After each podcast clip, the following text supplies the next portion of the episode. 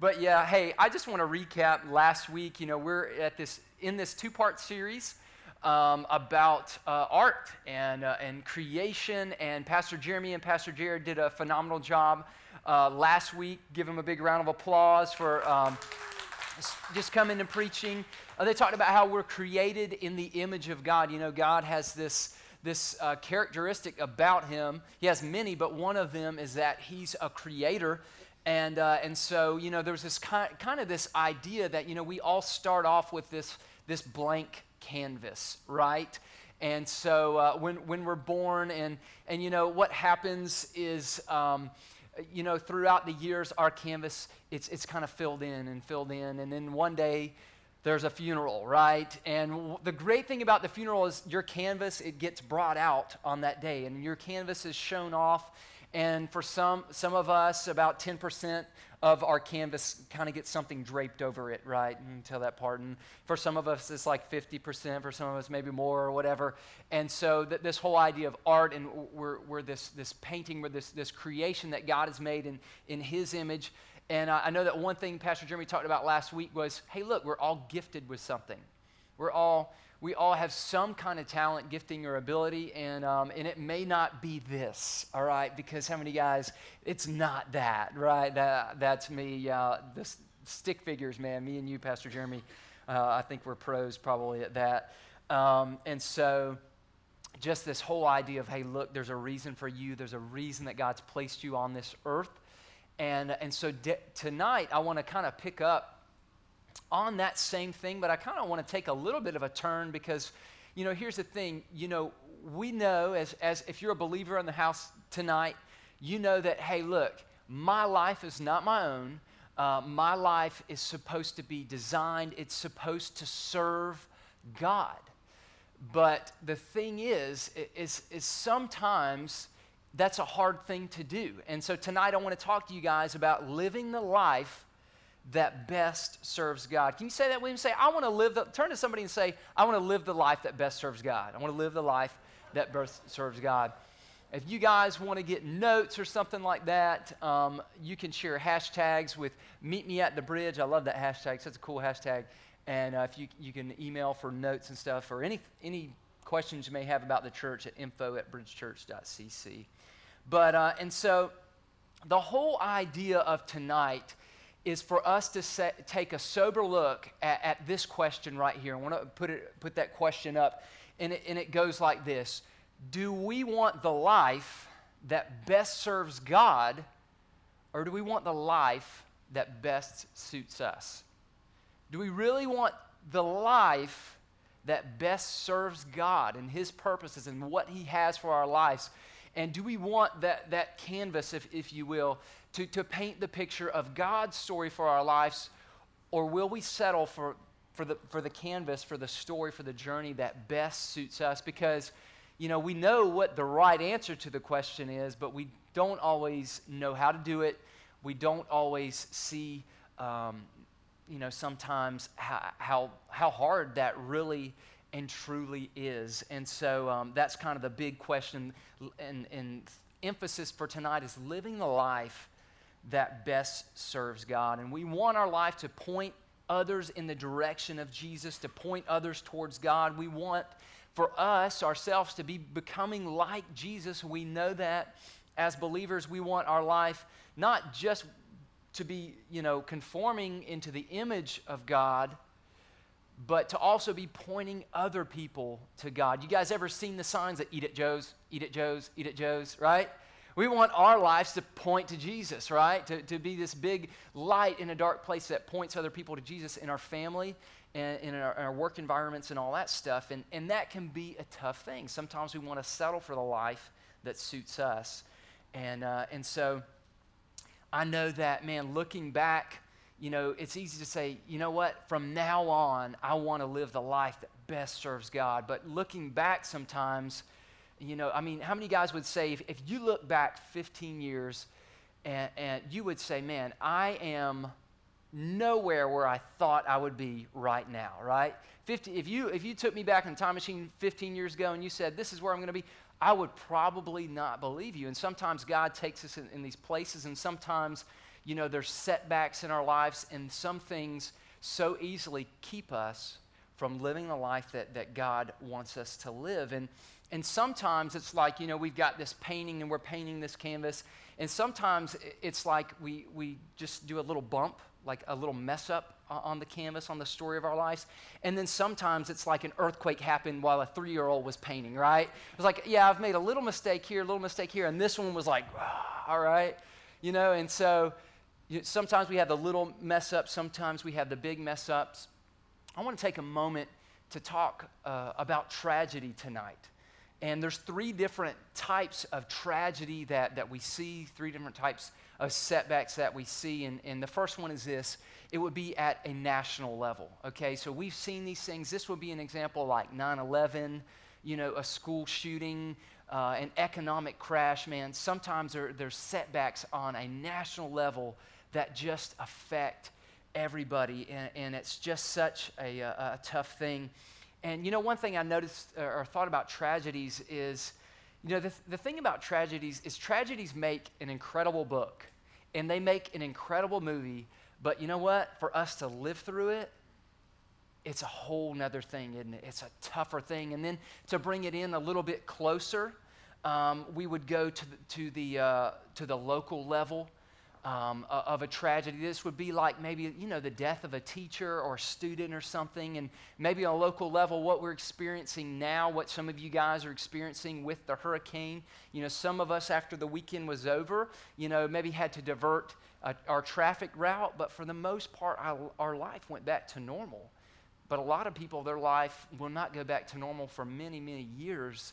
And, uh, and so that is a re- very real thing that I wanted to mention and to talk about because, um, you know, that's the whole reason for this, uh, how you can help Sheet, uh, um, because things are happening on a local level. And, and then there's more of the personal level.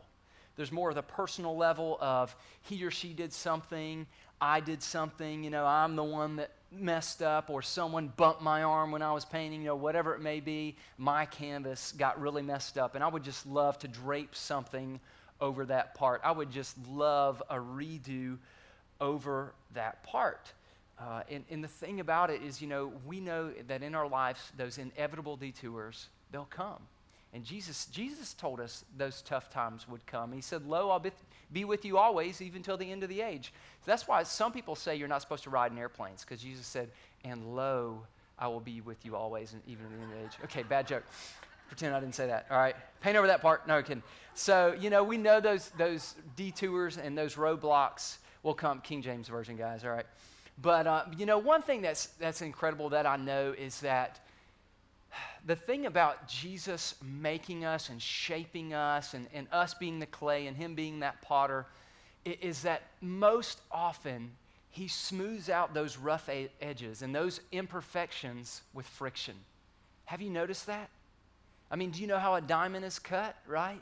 Most often, molding and shaping to become more like Him, it doesn't happen in the mountains, it happens in the valleys. And so many times uh, becoming more like Him and s- Him smoothing out, out, those perfections, refining us in the fire, it comes with friction, it comes with hard times. And so tonight, man, I, w- I want to go to a scripture. And, and the thing is, we need to know these things. We, know, we need to know how to react when difficult times come. We need to know how to, how to navigate in those rough waters, how to respond in those things, and, and it's like, you know, we're steering our ship and we know our family's on our ship and, and there's so much at stake and we want to live the life that God has for us. But we need to know how because there is so much at risk for us. And so we're going to go to the Bible tonight. I hope you guys are excited to, to go to the Bible. If I'm just going to take a moment and just hug my Bible. If you got a Bible, just give it a big hug. Because, man, the Bible speaks life to. Hey, I'm not ashamed to hug my Bible in front of you people. The, the Bible has so much uh, joy and so much life to give us. And it's probably the most loved, but also the most hated book. Do you realize that?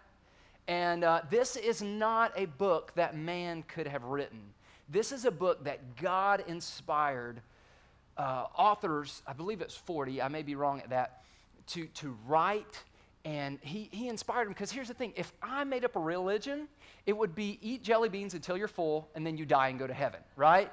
And but the thing is, only God could have written this book. I mean, you know, it was predicted that Jesus would, would go to the temple, but the temple was torn down in AD 70. How could anyone have timed that out? This is a book that is inspired by God and it's filled uh, full of letters and so we're going to go to that. And one thing I love about the Bible that I do want to point out is the Bible pulls no punches. You know, the Bible tells us an uncensored story of the people in this Bible's life, right?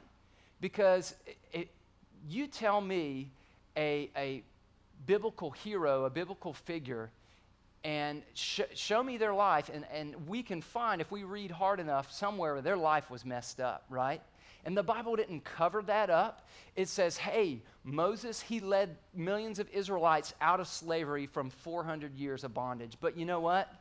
Before he did that, before he left town, you know what he did? He murdered somebody and he buried him in the sand. And then he became a shepherd for 40 years. I mean, you know, and David, man, he was an awesome king. He wrote a much of the Psalms, but if we read and we look, you know, the Bible doesn't cover up the fact that he messed up a lot of his life. You know, he committed adultery. He sent uh, her husband to the front lines of the battle to, to be killed. I mean, and, and so, you know, I love the fact that there's jacked up people in the Bible. Anybody just messed up, right? And you're like, oh my goodness, you read this and you're like, I'm so glad that they didn't skim over that part of his life because I'm so messed up too. But we're going to go to uh, Galatians uh, 2 and verse 20. Galatians 2 and verse 20. And, and so th- there's uh, three different questions that we're going to ask tonight and kind of put the things that we go through in our life through this lens. And the first one is, uh, and I'll recap over these what does Christ want me to do? What's God want me to do? What does He want to do in me? And what does He want to do through me? So we'll get back to that. But let's go to Galatians 2 and verse 20, and we'll kind of uh, uh, emphasize different parts of this as, as we read tonight. But this is Paul writing, and Paul wrote much in the New Testament. You guys know all about Paul, I'm sure. He had an incredible uh, conversion, and, uh, and Jesus met him, changed him, and, uh, and he began to do a great work for Jesus. And so he writes to the Galatians church, he says this He says, I have been crucified with Christ, and I no longer live, but Christ lives in me. The life I live now in the body, I live by faith in the Son of God who loved me and gave himself for me. All right? And so the first thing we got to do when, when we want to say, I want to be conformed in the image of Jesus, right? I want to live the life that best serves God despite all else, despite what would come my way, despite the fact that I can look and say, well, God, I, I thought that job was going to last forever. I thought it would be there. I thought this person would be there forever. Or I thought this, this event would never happen to me. I've seen it happen to other people, but here it is happening to me. Despite all of that, living the life that Christ uh, calls us to. Not the life that suits us and suits our comfortability, but the life that best serves God. Uh, the first question we got to ask is what does Christ want me to do? What does Christ, what, what does He want me to do in this situation? Because there is an action point when tragedies and when hard times come up that He wants us to do. And uh, in Galatians 5, verse 24, it says this it says, All those who belong to Christ Jesus have crucified the flesh with its passions and desires. All those that belong to Christ. One thing that He wants us to do in those situations is He wants us to crucify our flesh. He wants us to have friendships that, that edify us and that spur us on to righteousness, yes. He wants us, um, he, you know, a, friend of mine said this one time. He said, God doesn't want to wound your pride, He wants to kill it. And so when we're going through the wringer and we, He's refining us in the fire, we've got to look and say, what does God want me to do in this situation? And the one thing that I know, it, it, in Galatians 5, it says, and those who belong to Christ Jesus have crucified the flesh. We've got to crucify the flesh. And uh, we had a youth event this past Friday night. And one of the things that uh, the pastor, his name was Brad, said, he said, you know, when, when the Israelites were groaning about being taken out of Egypt, they wanted to go back to Egypt. And, and they were, you know, they were resorting to saying, hey, let's go back to slavery, right? And he said, you know, s- sometimes the, the reason that going back to slavery looks so appealing is because it's the familiar thing to do right? And that's so many times why we go to habits and, and hang-ups and all these different things because we're going through the wringer, we look for something to comfort us. But Paul says, those of us that belong to Christ, we don't have, uh, we, we can't resort to that option. We've got to crucify our flesh. And positionally, we know that yes, in, in relationship to God, our, our flesh, if we put our faith and our trust in Jesus Christ, positionally, our, our flesh is dead. It has been crucified. But how many of you guys know it wants to resurrect, right? It wants to resurrect. It wants to rule because we're still living this life in the body. And, uh, and so we've got to keep that flesh crucified. So the first thing that, that he wants us to do, what, the, when we ask the question, what does Christ want me to do? Well, he wants us to crucify the flesh. Death in me is life in them, right?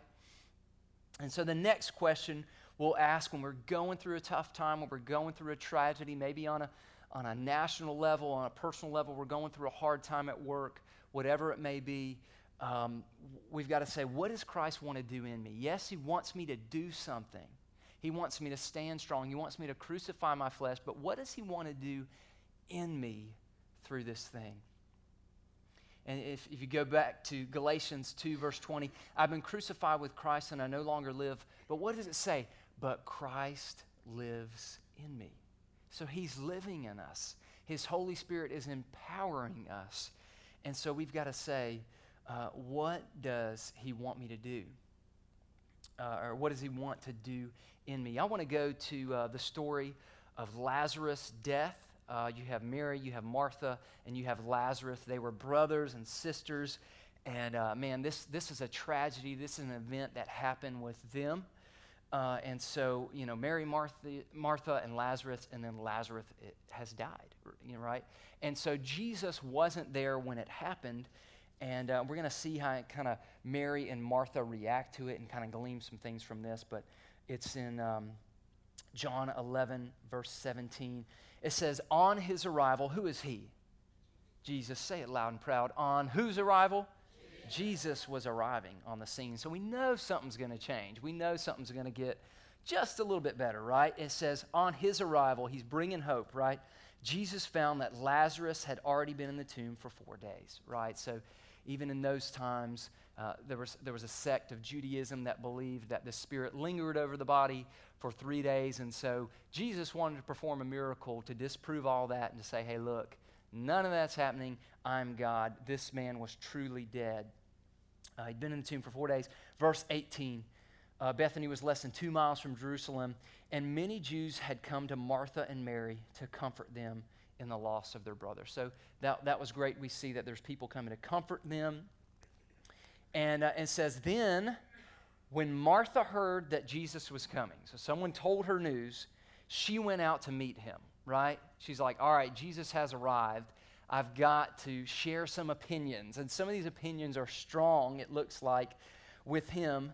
And she went out to meet him, but Mary stayed at home. We don't really know why she stayed there. We don't really know if it was because it just wasn't necessary. She could have just been feeling numb. You know, you see different people react to death very differently. Some people may lash out, some people may keep it in. Uh, but, anyways, in verse 21, Martha says to Jesus, Lord, Martha said to him, if you had been here, have you ever been there? Jesus, if you would have just been there, Jesus, why didn't you show up like I expected you to?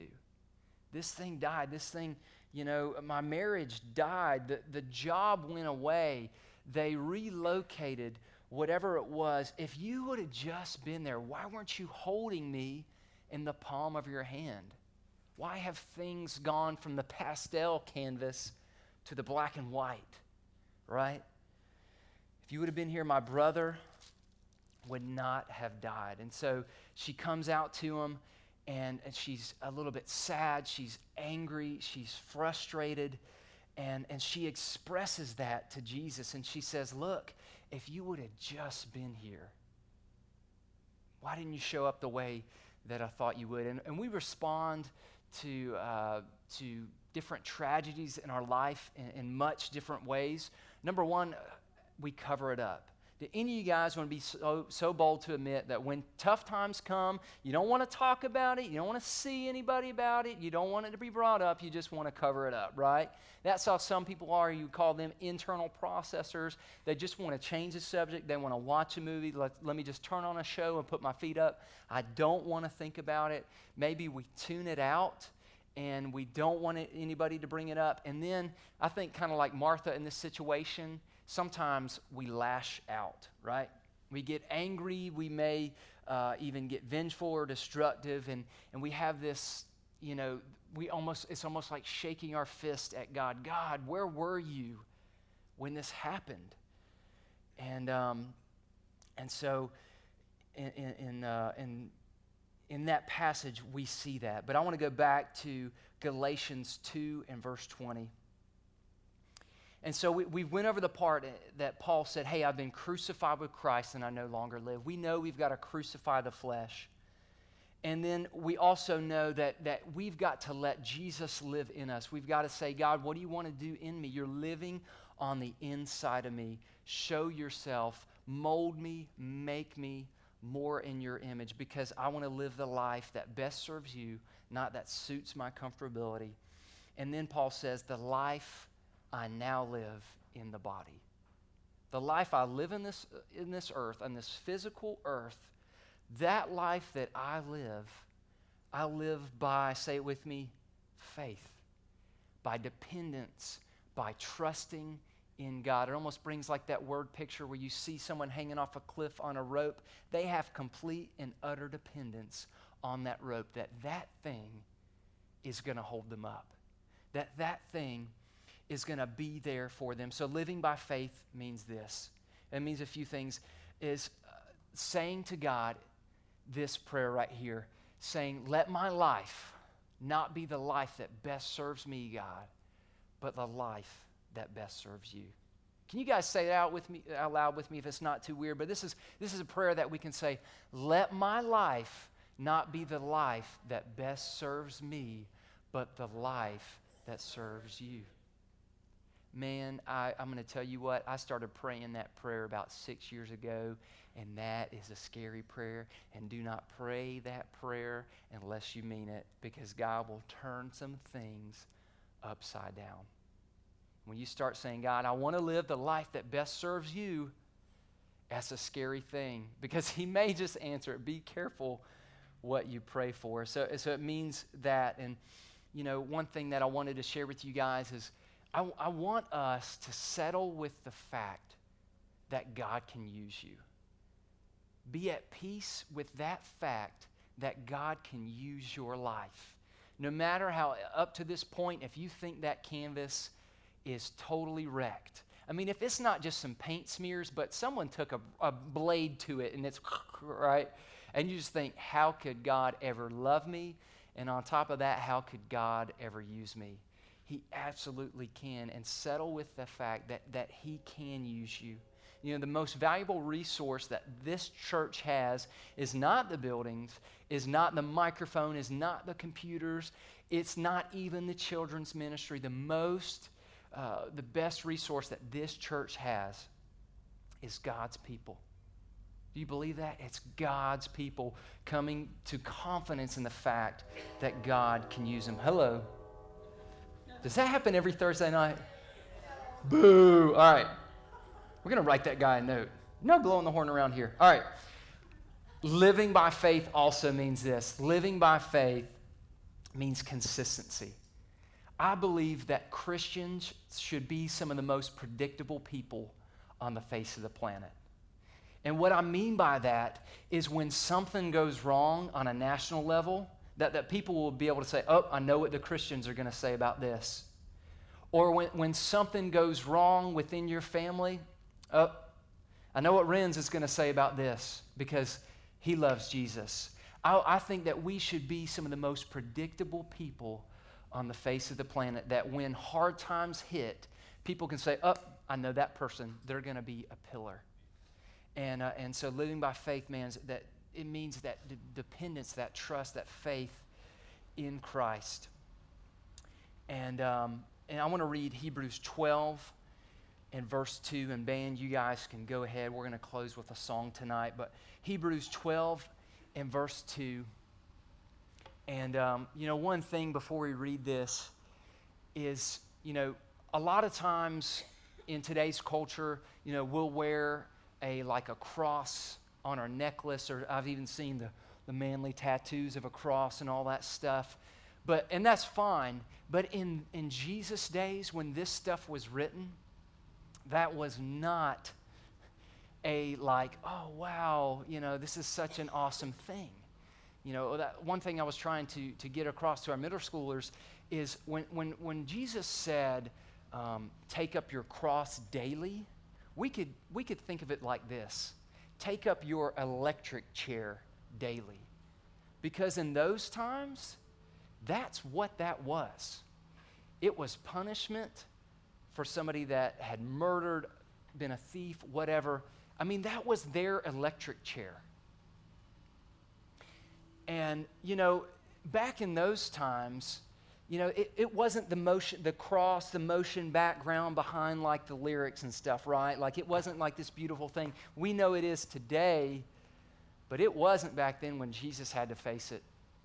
And there's another thing that this verse will teach you about it. It says, For the joy set before him, he endured the cross. So many times we beautify the cross, and that's fine because of what, you know, on the other side of it, here we are, it is. But, but the Bible says that Christ scorned the cross. When he thought of the cross, he didn't think, oh, it's going to be emotion background in a song lyric one day. You know? He was thinking, this is my electric chair. And he scorned its shame and he sat down at the right hand of God once it was all said and done. But why did he do that? Because of the joy set before him. That's why we're consistent. That's why Paul said, The life I now live in the body, in the flesh, in this world, even though we live in a fallen world since creation got all messed up, I live by faith, dependence, consistency, trusting in the Son of God who loved himself, who gave himself for me. And so, kind of the big idea, the thing that I want you guys to do tonight, and if you'll stand to your feet, is this is to create an anchor create an anchor. What is the anchor? If you guys, if you if you're able to stand up on your feet, we're gonna uh, we're gonna go into a song. But to create an anchor, we need something to hold on to in those tough times. Despite everything else, Jesus, I want to live the life that best serves you, not the life that best suits my comfortability. But how do we do that? We need to hold on to an anchor and that faith is our mental state, but oftentimes it's ex- exercised and walked out in boldness.